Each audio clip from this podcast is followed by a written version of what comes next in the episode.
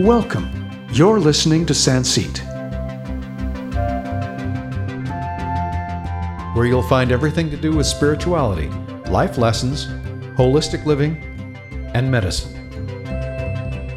To become your true self. We all have stories, journeys, experiences, and love. Here's your host, Aaron O'Dowd. Hello and welcome. On today's show, our guest is a fashion model, a mom, a writer, and she helps people with parenting, health, and so on. Our guest today is Alison Canavan. Hello and welcome to the show today. Thank you so much for having me. Tell us about how you got into modelling. Wow, it seems so long ago. I'm modelling about 24 years now. So I started when I was about 15 when a friend of my mum put me in for a competition here in Ireland. I don't know if you remember Head to Toe. It was a show that was on many, many years ago. Um, I think it was like similar to an off the rails type show. And they had a model competition which I won, and then I went to London. And then I entered into, I represented Ireland in the Ford supermodel of the world competition, and I went to Las Vegas and I came ninth, and I went straight to Paris modelling. So it kind of just took off from there. As soon as I left school, I moved to London, and then consequently spent 17 years travelling around the world as a model. What was the stress you found being a model over that time? The job itself was kind of an amazing opportunity. I got to travel the world, but personally myself, I would have been struggling with health issues like, you know, depression and anxiety. And that would have been there, I think, regardless of whether I was in the model industry or not. It, it was just the way things were. And we found out many, many years later, just a few years ago, that I have something called pyroluria, which we can talk about a little bit later. So I suppose my industry, when you're traveling, can be a little lonely at times you know, you're traveling on your own an awful lot. You're in airports on your own an awful lot. You're in hotels on your own an awful lot. So, you know, when you're feeling low or when you're feeling a bit anxious, that is probably not the best thing. And traveling made me feel quite anxious as well. But like with, like with everything, with all the good comes bad, you know. And during my career, I suppose my industry was like a double-edged sword. So it gave me the ability to run away from my problems, um, which was not great, you know. So if I was like, if I wasn't happy in say London or New York, I would just go to Miami for a few months. And you know, since I have really started my career in health and wellness and written my book, Minding Mum, I truly understand that. I was running away from myself. I was trying to find happiness, and I was doing what a lot of people do in the Western world, which is looking for happiness in external things. So, in my next job or in my boyfriend, and you know, I really thought we're taught really since we're so young that our value and our worth comes from things that are external and comes from people, what people think of us. So I suppose I was on this journey of looking for this elusive happiness, traveling around the world, placing it always external to myself, and never really kind of looking within, which is something I've been doing for the last few years. Being a model, did you find it hard to, um, with food and weight and all that in, in that area? you know, I was very lucky, I was always very naturally very thin. So I was, I was the kind of model where everyone could say, "Oh my God, she eats what she wants and never puts on weight." And my mom has five kids, and she was exactly the same. She just never put on weight. So genetically, I was blessed. And although it didn't stop you getting caught up in the mindset of being ridiculously obsessed with your body. I mean, you know, you have to remember that modeling is a job where you wake up every day and it's all about what you look like. It's not really about who you are. So and that only really came to light recently. I was doing a, I don't do that much modelling anymore compared to what I used to, and I was doing a commercial recently. I remember being in the room and realizing how differently the talent are treated. Because I do a lot of talks internationally now. I, I've written a book. I, you know, I do an awful lot of other things um, where I'm treated quite differently. And I never really understood the difference until this particular job, where just how people spoke to you and how we were treated during the day was just very different to everyone else. And I thought, wow, I was immersed in this world for so long, doing 10 castings a day, doing various jobs. And, you know, sometimes the talent is just that, just the talent further down the list. So it was very interesting for me to observe that from a very different perspective. But no, I'm very lucky I could kind of eat what I want um, all the way through growing up. Um, and that's the one thing I suppose that I was blessed with. But that didn't stop me comfort eating. you know, at times when I was feeling down. So I, I think like it's very, very, there's many different ways we can kind of abuse food. You know, you don't have to have a weight problem to abuse food. Like if I say if I had a bikini campaign and my confidence was rock bottom, I would do things like order a Domino's. You know, it's like you get yourself into this cycle of just like it's like self abuse and self harm, and you know I wouldn't feel great in my body, and I'd be like, oh, I'm going to order a pizza because I don't care about myself anyway. So there was definitely trends within my behaviour which were very, very unhealthy towards food. And when you're feeling low and depressed and on medication, you don't really want to put good food into your body. So I would have eaten quite a poor diet at times, which would have been feeding my depression and anxiety, unfortunately. And then, um, so you're kind of getting into that cycle. So I do think it's important we change the conversation around um, food, that it's not just a weight based issue. There's an awful lot of thin or what they call a straight sized in America, people who would have different unhealthy relationships with food for different reasons. You mentioned anxiety. Was that towards modelling or just trying to focus around the mental aspect of it? No, I just suffered from anxiety. And um, from when I was very young, before I even went into modelling, I kind of suffered from quite low moods in the morning. And then as the years went on, I would have developed anxiety, and the anxiety would have presented itself you know, when I was traveling on public transport, on tubes and subways, various different, you know, out in public, going to events, different things. I'm reserved now, hesitant to blame the modelling industry because I think these are things that I would have suffered from, whether I was in the modelling industry or not.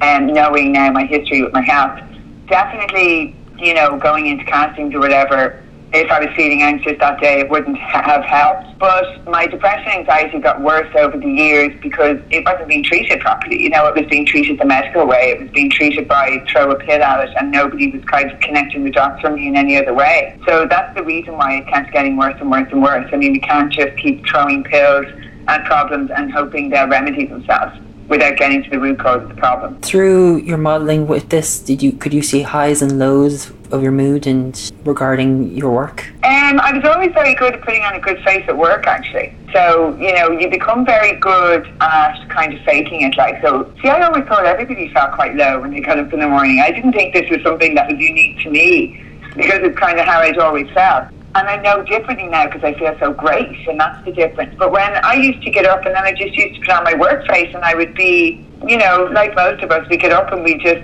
put on our face, and it took an awful lot of energy now to be in a great mood at work and be ultra professional. And then when I got home in the evening, I would be absolutely exhausted, just absolutely exhausted from putting all that energy and effort into kind of being a little bit happier than I was. Yeah, I would have. I we adjust our lives to cope with the way we are or the different ailments we have. Kind of most people who have different physical ailments or mental ailments will tell you that you start to adjust your way of living to cope with the different issues that you have and to try and hide them as well before you discovered your anxiety and depression, uh, how were you coping with after modelling and work in your own uh, environment? Oh, partying would have been my big way of kind of, you know, relaxing. So I was in an industry where, you know, it was, uh, it was completely normal to party most days of the week. So, you know, having a few glasses of wine in the evening was really the only time where I felt completely relaxed. I felt completely at ease. It was the only time I got reprieve from this kind of manic feeling. So I used to, I, had a very healthy relationship with partying. Party, Party Ali was was someone everybody knew. You know, she was great fun. She was at all parties. I'm completely sober now. Um, the last couple of years. So because I realised my relationship with alcohol was, was not healthy and was never going to be healthy. So I, I gave it up for good uh, what stage of your life you discovered that you had a, a problem with your your mental aspects?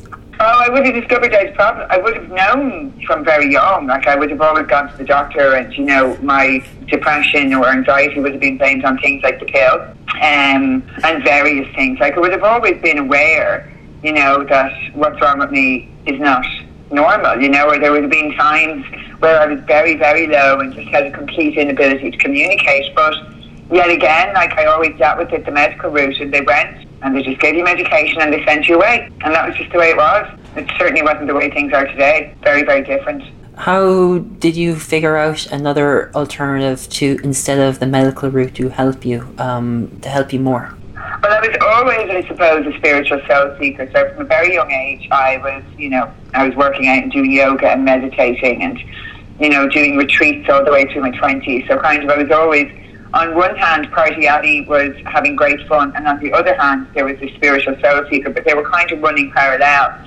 And the one thing I never did during that time is kind of connect all of those dots together. So we have a tendency to treat different aspects of ourselves separately and to work on one aspect of ourselves at a time. So whether it be food or fitness or meditation or our job or our career or college, I mean, we just focus in on one aspect. And I think we need to look at the bigger picture all the time and make sure that there's some semblance of balance in our life, which is something that I really wasn't doing. Um, I was kind of very all or nothing. I was either getting up in the morning at half five in the morning and going to the gym every day, or not going to the gym at all, or you know, which just sends you into this negative spiral of you know self abuse because what you do is that you're doing everything so full throttle and full force that if you say don't go to the gym five days a week, then you beat up on yourself and you feel very bad about yourself. So there was always this kind of negative self talk and this negative cycle going on in the background even though I desperately wanted to better myself. So all the way through these years, I was always looking or searching to kind of see how I could find a balance and how I could better myself. And really, the, the lasting change began when I discovered I was pregnant. And I broke up with my boyfriend and came home to Ireland. And I had my son, and I um, suffered from postnatal depression. And that was probably the first time in my life where I wasn't able to run from my problems because it wasn't just about me anymore. I had somebody else to look after and who was relying on me. So, you know, my pregnancy, I always say James was an angel that was sent to me because he absolutely saved my life. And I do believe that it's at times like that where we think, you know, our, our world is falling apart, that is the opportunity for greatest change and growth that can happen. And because I wasn't able to run and because I wanted to get better for him and I wanted to be the best mom I could be, I decided that was it. I was going to really try and truly get to the root cause of my problems. And again, I was put on medication and I kind of thought to myself as I was recovering, there has got to be more to this. There's just got to be more than being handed medication. I really wanted to try and understand myself. So it set off on a journey that started seven years ago of deep study, deep research into myself, going back to college, and I started to really, really clean up my diet and understand what foods affected depression and, you know, what foods affected anxiety. And I started to go back and exercise and I was meditating every single day. And I, the, the, the fog started to lift and the clouds started to lift. And as I started to come off my medication, I, I really started to understand you know, the connection between body, mind, and spirit, and the fact that I had to kind of balance all of them and I started to do small things every day. So instead of years ago where it would have been like an hour and a half long meditation in the evening, twice a week in classes, I started to do 10 minutes every single morning. I, I've been keeping a gratitude net diary for about six and a half years. This amazing lady called Madge Fogarty down in pnd.ie told me to start writing down the things that were that I was not even that I was grateful for at the time, but the things that were that I was doing. Because as a new mother, we're very quick to put ourselves down and start, you know, what we're not doing and what we're not achieving and comparing ourselves to others. So I started with the simplest of things like I had a shower today. I changed my baby. I fed my baby. And I was adding to that list every single day. And I started to notice that the list was genuinely making me feel better. So I've been keeping a gratitude diary every single solid day. It's one of the habits that I love doing because even if I wake up and I'm not in great form, consciously making yourself write down three things you're grateful for is a very powerful practice. So I have daily, what I like to call daily happiness habits now, and um, that I have in my life, and I wouldn't live any other way. I've completely changed how I live, and I've completely changed my attitude to what a healthy lifestyle is. And obviously, because of my depression and anxiety, I didn't really have to get up and go to want to live better, to want to treat myself better, but it was really interesting though on the, on my journey to wanting to help myself for my child that at a time when I was recovering from postnatal depression, I suddenly had this massive shift where I went, you know what? I actually need to do this for me, not just for the baby, but for me. And that was a big moment for me because the nature and journey of becoming a mother means that we usually put everybody, including the children, before us, and we're usually the person that comes last in the equation. And I really started to understand the whole idea and theory of self care and how important self care is for not just mothers, but for everybody on the planet. And it's the one thing in the Western world that we're taught really not to do. You know, we're not encouraged from a young age to be kind to ourselves or to treat ourselves well. You know, we're always taught to put other people first. And the truth and the reality of it is that if we put ourselves first and we nurture and nourish ourselves, that we have so much more to give to everybody else. During that kind of, let's just say, detox of um, trying to get back to a, a, better life, what kind of foods do you discover that uh, caused your depression? Like anything processed, you know, really kind of watching the amount of sugar in my diet. So, you know, I would have been desperate for, like, if I was feeling low, just getting takeaways or having a lot of desserts and sugar. See, when you're feeling low, you just want to be fueled with bad food, you know, because your self worth isn't there, your self esteem isn't there, you don't value yourself any, uh, very much. So I really changed my diet. Like everything would now be fresh and organic, and lots of leafy green vegetables and a variety of different colours. So I really, really consciously just chucked out all that processed stuff. Like anything like cereals, anything like that was just gone out the window, replaced with, you know, fresh porridge. I kind of took, you know, the opinion that anything that has a shelf life of a very, very long time, or anything that has ingredients in it that I can't, I can't understand and I can't pronounce, well, then they weren't allowed in my diet. And it really did make a big difference. And in the beginning, these changes can be quite difficult, but once you start to eat better and you start to feel better, well, then you want more of what's making you feel better. So it's kind of slow that the change happens and the growth happens. But I did really find that, like, I just love having raw juices in the morning and my porridge, it just sets me up for the day. And, you know, started to replace my coffee with things like matcha tea, which is matcha green tea is like a powdered form of green tea. And I make all my own nutmegs now, and just got loads of L-theanine in it, which is an amino acid that's great for calming the central nervous system and it also releases energy slowly over three to five hours, so it doesn't destabilize your blood sugar like coffee does. So there were small changes that I made which make a really, really big difference because, you know, you are what you eat. You've heard it a million times. So, you know, it affects your mood, it affects your sleep, your food, it affects everything.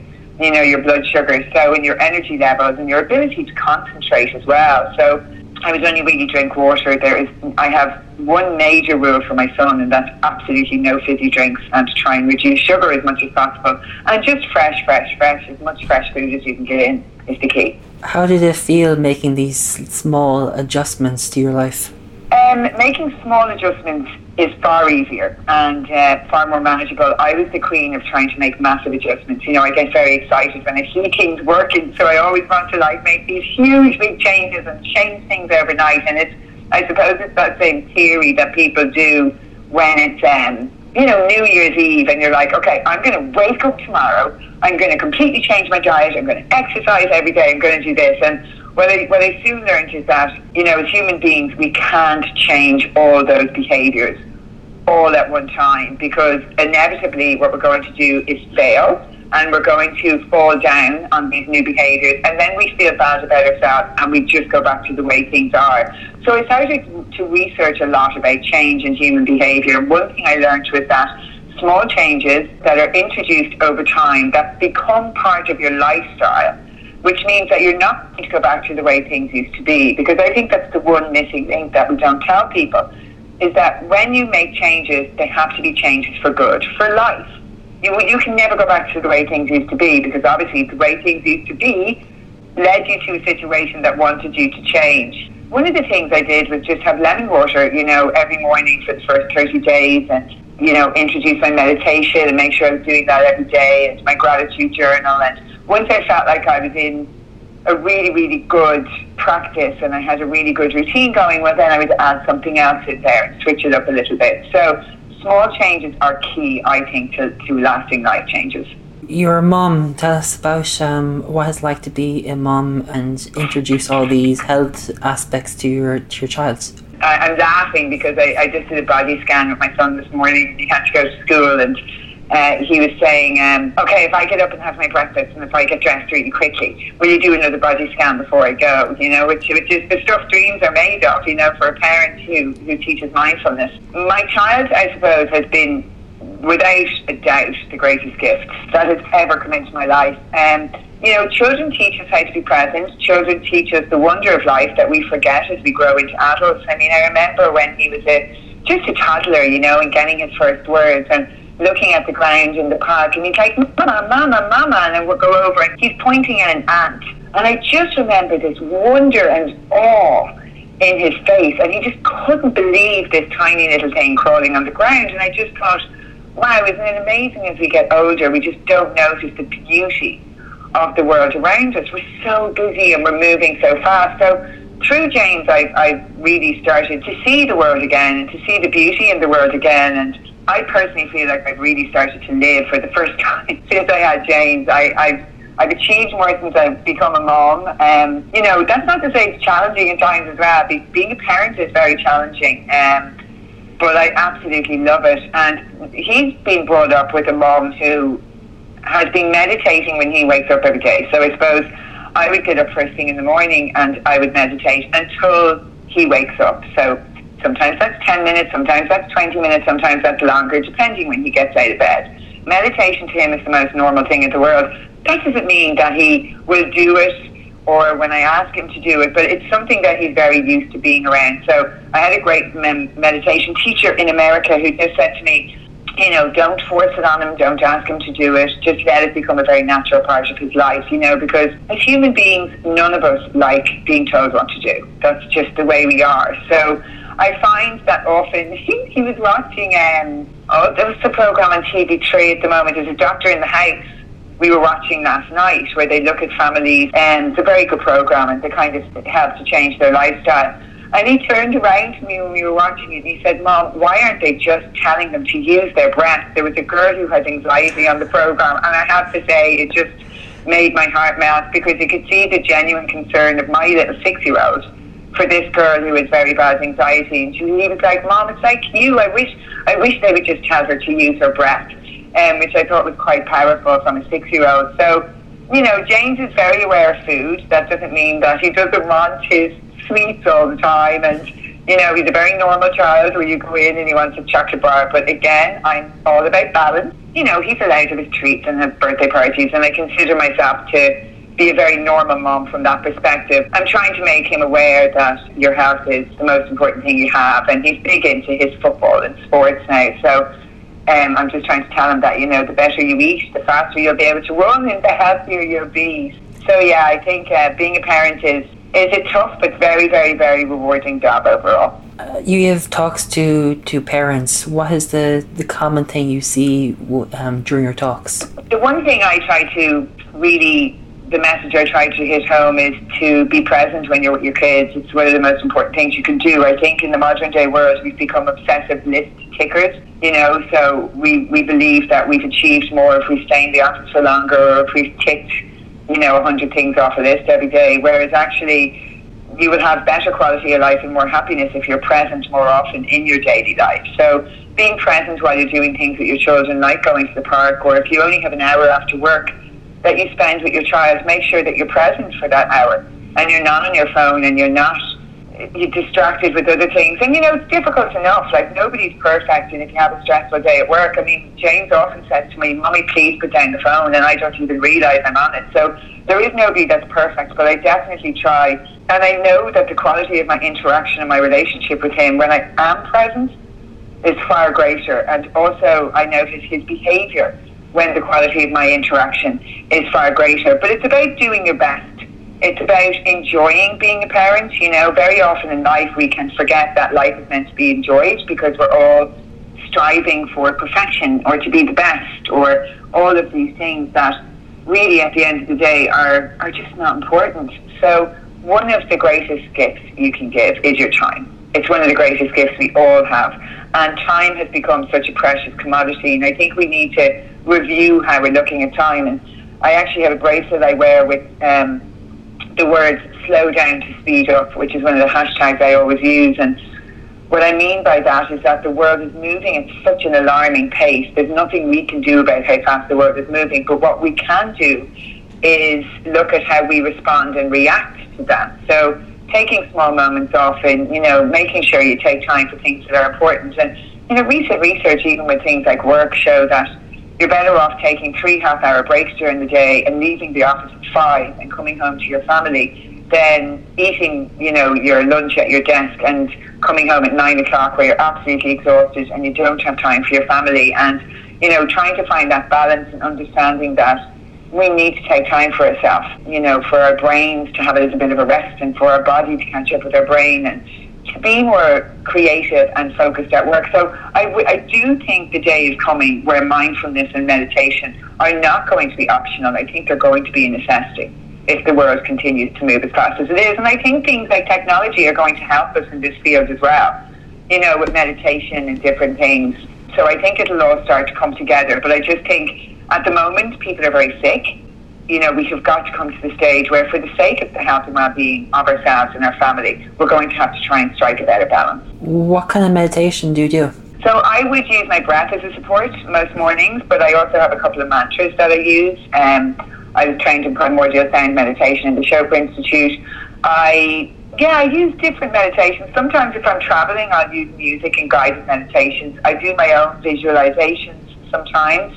Um, and I actually have a Minding Mum group with about 700 moms where I do live meditations for them every week, and that's on Facebook. So I do a lot of different types of meditation. Usually in the morning when I wake up, I like just sitting. I like just sitting at my altar and just getting ready for the day and kind of setting an intention for the day. And, you know, thinking what is it I want to achieve today, or maybe just a very simple, you know, intention of everything is always working out for me. Today is going to be a beautiful day. Just even starting off with that kind of positive frame of mind really helps. Yeah, so I just I love my meditation. It's my most sacred part of my day now. I just love. I've gotten to a stage where I used to find it very difficult. I used to think that we had to shut off our mind. I used to put a lot of pressure on myself to do it well. And what I realized over the years with some great teachers is that if you're doing it, you're doing it well. If you're giving yourself that space, well, then you're doing it correctly. So it's just about, you know, the meditation process as well is about being easy with yourself and uh, sitting with whatever arises, whether that's negative emotions or positive emotions, and just being kind to ourselves and in a non-judgmental way. Do you do the gratitude journal after your meditation, or is that in the evening when you come home? No, I start my day with a gratitude journal. So I would write three things in the morning um, three things that I'm grateful for and why. And usually in the evening, James and I have a little gratitude stone. So I have one from Droghean which is where I do a lot of my retreats, and James has one from the zoo. So it's nice to just take a little stone from something that means something to you or the children, and then you put it in your hand and you just scan through the day. And it's a great way actually for parents to get some information out of kids because I find uh, very difficult. You know, James would get into the car and I'd say, So, what did you do in school today? And he'd say, Nothing. And I'd say, Well, did you learn anything? No, not really. So, at least in the evening, when I put the gratitude stone in his hand, he can scan through the day and I get all this lovely information from him and then he thinks of the one thing he's grateful for that day. But it's interesting when we're talking about uh, the other night I was in a rush and I was actually had one of my meditations for the moms and we'd read a story and done everything and Jane said, Will you just lie with me for a minute? And I was like, Okay, but mummy has to go into her mom's because she has a meditation and he said, okay, after I just asked you, choose 10 things that you're grateful for today. And I was like, oh no, I've created a monster. This is totally my fault. And then he was saying, and then five things that people did or that you did for people. And I'm thinking, can we do this tomorrow? And he's like, no, no, mum, you always say should do gratitude before we go to bed. So I was just kind of laughing at the irony of getting him wanting me to do it and me being in a rush, you know.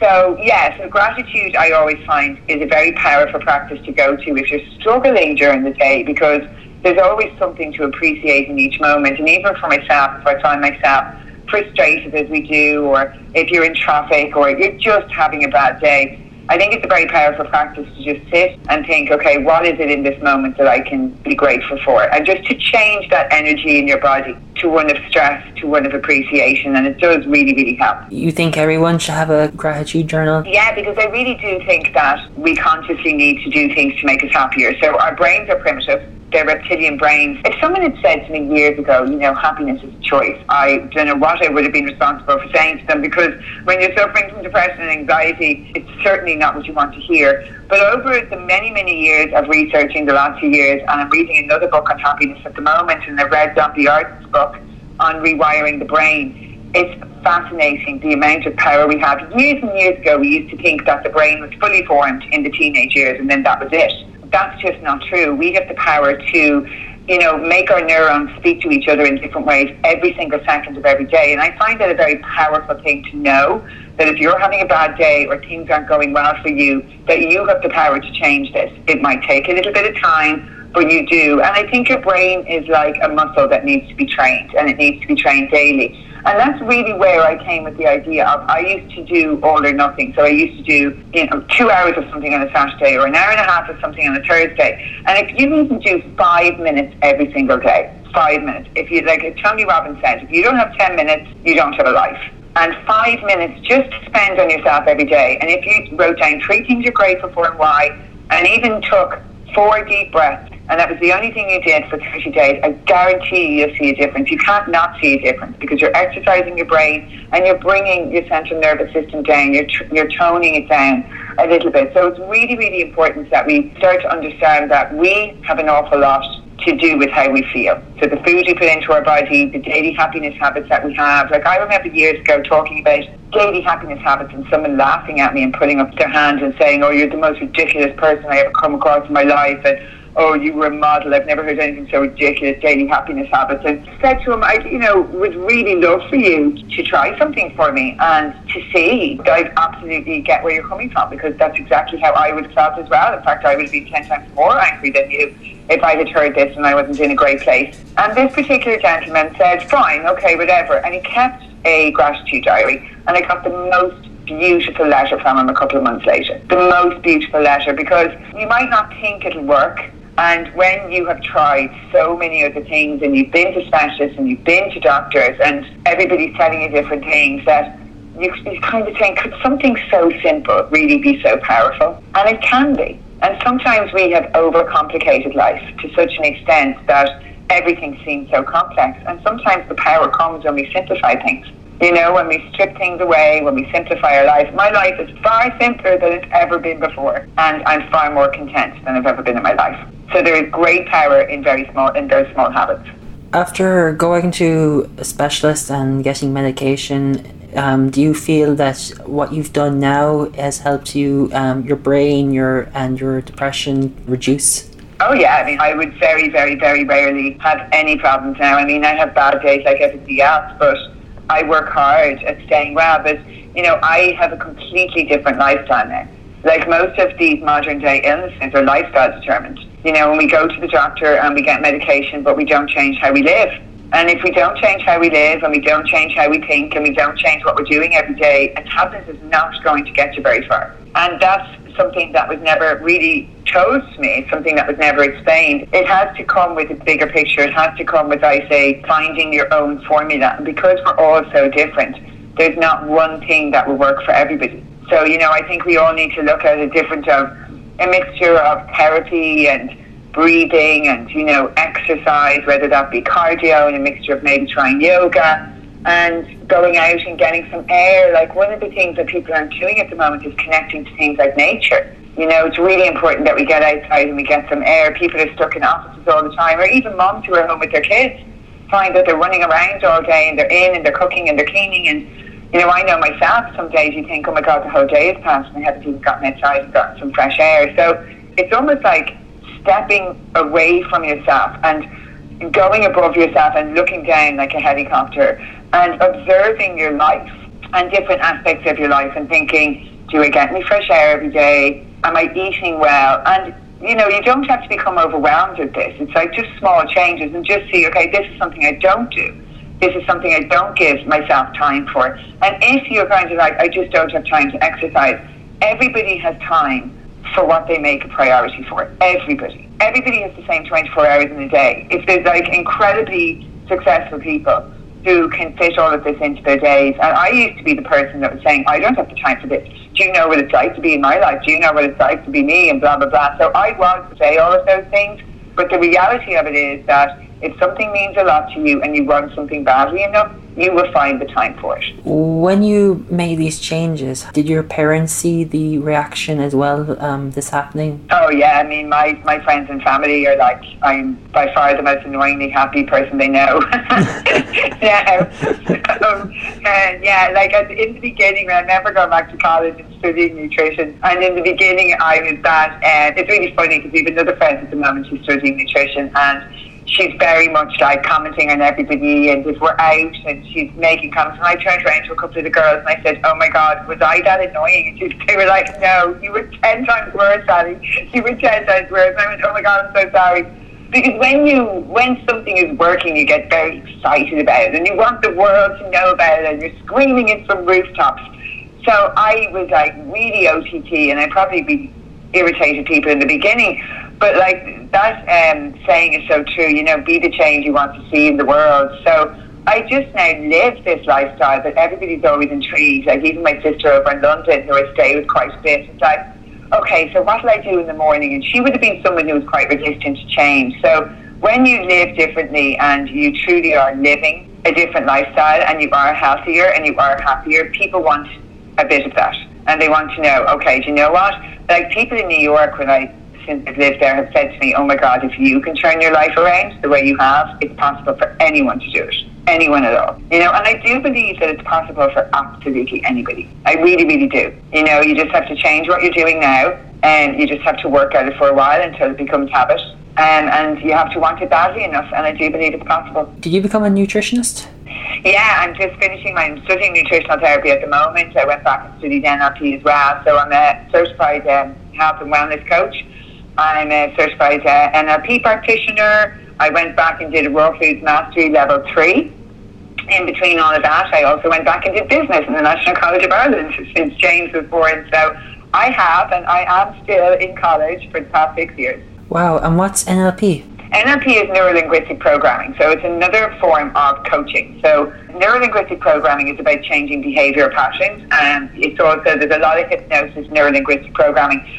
I use the term hypnosis not in the way people think, not in a Keith Barry way. That hypnosis is kind of like deep meditation, in my opinion, where you know you would bring clients through a timeline, maybe if they had had a trauma, and you would bring them back through that, through the trauma. And what you're doing is you're getting rid of the emotional. The memory will still be there, but that emotional pattern won't, and that emotional memory. So it's just about using clean language and changing you know, those type of things with people. It's a really powerful practice, NLP. I find that. Like, for example, Tony Robbins would be a master NLP practitioner. So that's what he would be, oh. um, with all his seminars and everything. So that's that's what's underlying in a lot of what he's using is NLP. It's, it's amazing. I think that you're actually programming the code of the body to do something completely different. Yeah, because like, you have to remember your cellular memory doesn't remember if a, an experience is good or bad. It just holds on to that memory, that cellular memory. And that's why old things that happened in our childhood can come back up again, you know, in, and present in different forms. So I'm fascinated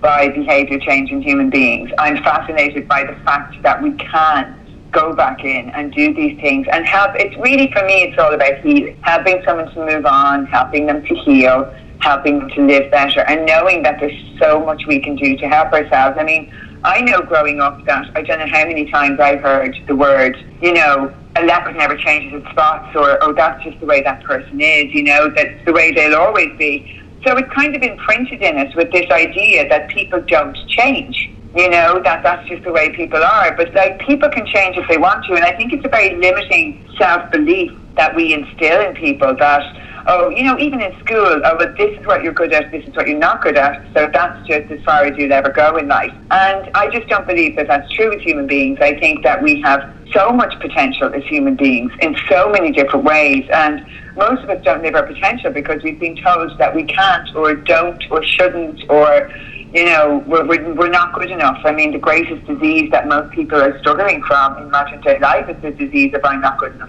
you know, we all have it on some level. and That's the reason why we don't push ourselves and we don't push through our fears. So I am very passionate about getting people to take risks and be better and live better because I know that it's possible for everybody to be happier, to be more content and to feel more fulfilled in their life. It's just that we just need to to think about how we live a little bit differently. And we absolutely cannot escape the fact that we need to spend time with ourselves and we need to work on that inner being because when we work on that inner being, our inner being and our inner well being affects directly reflects what's going on in our outer world and what we're attracting to us. So I remember Wayne Dyer saying years ago when he was being interviewed by Oprah, Oprah, God, it was probably when The Secret came out, and she said to him, "Oh, The Secret and blah blah blah, it's doing very well." And you know, I thought you of all people would have been part of that, Wayne. And he said, "Well, you know, for me, I see things a bit differently." He said, "I see that." You know, it's not just about what you think, it's about you attract what you are. It's about the whole being. And there is a difference, you know, because you attract how you really feel is the energy you're kind of vibrating in. And we can change the energy that we're vibrating at with the words we use, with how we live, with movement of our body. So I'm deeply interested with all of this and the fact that, you know, that, that book that was written in 1925 called The Game of Life by Florence Scovel Shinn is one of the most amazing books. So thin, it's absolutely incredible. And it's basically based on universal law. And it's absolutely fantastic. And again, it goes back to watching your words, watching how we speak to ourselves, watching how we speak about to others. It's very, very powerful when we bring everything back um, to those very simple things because most of us aren't very nice to ourselves. We wake up in the morning and we say, oh my God, look at my skin, or oh my God, look at those jeans on me. And it's just not a very good habit to get into that negative self talk first thing in the morning because then you you have yourself in that energy and that is the energy you're attracting, which fascinates me. If you could do that to your to yourself and tell your younger self, what would it be? Oh, that like you are so much more than you think you are. But also for me, you know, where I am now, I'm quite happy I've had the life I had because I wouldn't be able to be the teacher I am or work with people had I not had all those experiences. But definitely the one thing I would say as a model and sitting in all those rooms is that you are good enough. You are good enough to be here, you know. So understand that you're good enough and enjoy it a little bit more, you know. Let your hair down, enjoy it. Not the way let your hair down, party, let your hair down now. Just enjoy it in the way of kind of relish the moment. I think there was there was very little time when I was younger where I was really in the moment. You know, I was always worried about the past or worried about the future or living with anxiety. So that I think the greatest gift we can give our young people is giving them the tools to cope and letting them know that they are good enough and letting them explore things for themselves and, and follow their instincts and go after what they are genuinely interested in and what makes them feel good. I think there's no greater gift. Life is far too short to live any other way. Is there a particular book in your mind or interview that you love listening to or reading? Oh God, well my I just finished the Book of Joy by the Dalai Lama and Archbishop Desmond Tutu, which I think everybody should read. It's beautiful. You really feel like you spent the week with them in Dharamsala. Like it's just such a beautiful book to read, and both of them have been through so much. It's a book that really teaches us about like forgiveness and compassion in the truest sense of the words. You know what I mean? That people that have been through so much can genuinely feel compassion for the people that haven't been very kind to them. You know, I read so much. Like my friends are always like, "How on earth does somebody read so much?" I just love books. That's all I do. So I love books as opposed to to TV. Trying to think, I would listen to something inspirational every day. So I would get up and listen to something from, you know, Tony Robbins or Abraham Hicks. I love listening to as well. That's Esther and Jerry Hicks. Jerry passed away not long ago, but I love listening to anything that inspires me, like Super Soul Sundays from Oprah. But I kind of have a rule that I read or listen to something inspirational every day, like someone like Les Brown, if I want something really kind of upbeat and. And Gabrielle Bernstein is another wonderful teacher. Marianne Williamson, who is, you know, her book, The Return to Love, is one of my favourite books based on A Course in Miracles. Um, I'm a huge fan and student of A Course in Miracles as well. And I just love Marianne Williamson. I think she's an incredible, incredible teacher. But there's so many beautiful and incredible teachers out there today. Dr. Wayne Dyer would have had a huge influence on my life. And very interestingly, when I was writing my book, I was writing about him in the chapter on gratitude, actually. I kept getting pulled to reading his stuff that week. And I was watching his movie, The Shift, for the third time that week. And strange things like this happen to me where I'm just drawn to things and I don't really know why, but I just go with it. And I was watching the movie The Shift again, thinking, I can't believe I'm watching this again, but there must be a message in here for me that I've missed. And then I looked up and I, I was looking on Facebook and he had just passed away. So I just thought it was so interesting that week that he was on my mind. I was reading his stuff, I was watching his stuff, I was watching his movie, and then he passed away. So I did de- dedicate the chapter, that chapter I was writing at the time, to him in my book. I think he was an absolutely incredible teacher. And I think there's so many great and wonderful spiritual teachers out there now, and there's some great coaches out there. And there's a coach and there's someone for everybody because I think I resonated with Wayne Dyer because he spoke about alcohol a lot. So there's things that we resonate with people because we've been there or we've been through things ourselves. Do you know what I mean? Yeah. So you kind of, you kind of, I think you're you're drawn towards a teacher that you need something from at the time. I'm a great belief that there's something higher, something bigger than us that's actually pulling the strings. We just need to tune into it. What inspired you to write your book? Because I went looking for the exact book I wrote. um, when I was struggling with postnatal depression and I wasn't feeling great, I was looking around at a lot of my friends, and you know, only a few of my friends had kids at the time, so I didn't have many people very, very close to me that had had children. You know, my friends with three and four kids now didn't have any kids at the time. And I was just struggling and I was crying an awful lot at this stage. And I, I remember going looking for a book. Remember, we'd no MummyPages, we'd no Mumsnet, we'd none of these websites. None of them existed as little as seven years ago, believe it or not. I remember going into bookshops and asking for a book for moms, and they didn't have any. And I was working in London, and I went in and I went into a huge bookstore because I went, oh my god, it's like if you're going to find it anywhere, you find it in London. I remember going into the bookstore and the lady going, yes, yes, we've loaded the books for moms, and I thought, oh thank God, and I was so fragile at this stage, and she brought me over to this whole section and she could see that I was like just about to start crying. She's like, Are you okay? And I went, All these books are for moms and she was like, For babies, sorry. And I said, No, I'm looking for a book for me. And I remember her kind of standing back and she was like, Do you know what actually? No, we don't have any books for moms at all. So I kind of started to think, well, why not? Like, why don't we? And that's when I started thinking, God, does everyone just cope really well? Am I the person that's either ungrateful or not able or and I became very tough on myself then because I thought, you know, I must be a bad mom or I can't believe I can't even cope with just one child. Like there's people out there with lots of children and I can't cope with one.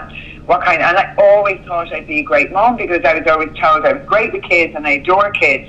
It was something I never really understood. I mean, there's a couple of books out there for moms, but the book covers the full 360 of health and well-being for mom. It covers the early days. It covers, you know, body image. There's a whole chapter on nutrition and exercise and meditation, and there's three meditations on my website and the book resources section, and gratitude and work life balance. And it just covered all the really important things that I felt weren't really uh, um, spoken about openly and that are actually really, really important and need to be spoken about more. And now things have come a long way since then in that very short time. A very long way. We are both speaking more openly now, but I still think the pressure on women is just as bad, if not greater, than it ever was. And the title of the book is? It's Minding Mum. It's time to take care of you. Well, that's a beautiful title. Thank you. If there's something that you've learned, experienced, and that's in the forward of your mind when you meet everybody, what would it be? When pe- people always ask me the question, I want to be better but I don't know how. And the one thing I always say to people is nothing changes if you don't. Nothing changes if you don't. I think that's the most important and first step that people need to understand. And um, because we're being sold all over the internet these days, 21 day wonders or eight weeks to a better you or get your summer body in seven weeks. And then like what happens after the seven weeks? You go back to living the way you were before?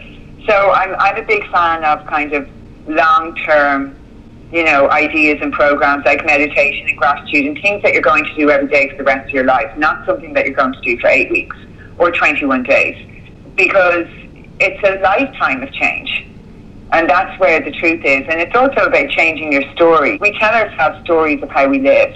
And we all have to have a story because that's who we are. And I had to change my story to change my life. Like I had to change how I saw myself, how I spoke about myself, I was also a bit of a victim at times. You know, if anything went wrong, I would have blamed it on my agent or my mom or anybody, actually, you know, my boyfriend or my job or something that happened last night when I was out. But it's like when you start to take responsibility for yourself, it's a very difficult thing to do because often you'll have to look at aspects of yourself that probably aren't very nice. And, you know, I don't care who you are in this world, even if you're a saint everybody has a, a shadow side, everybody has a darker side. And as they say in that Cherokee tale, you know, um, the two wolves, um, it's which aspect of yourself that you feed. You know, I, and I, I think that's just so, so important. I mean, I remember reading it, and it's when a Cherokee told his grandson there is a battle between two wolves. One is evil, it is anger, jealousy,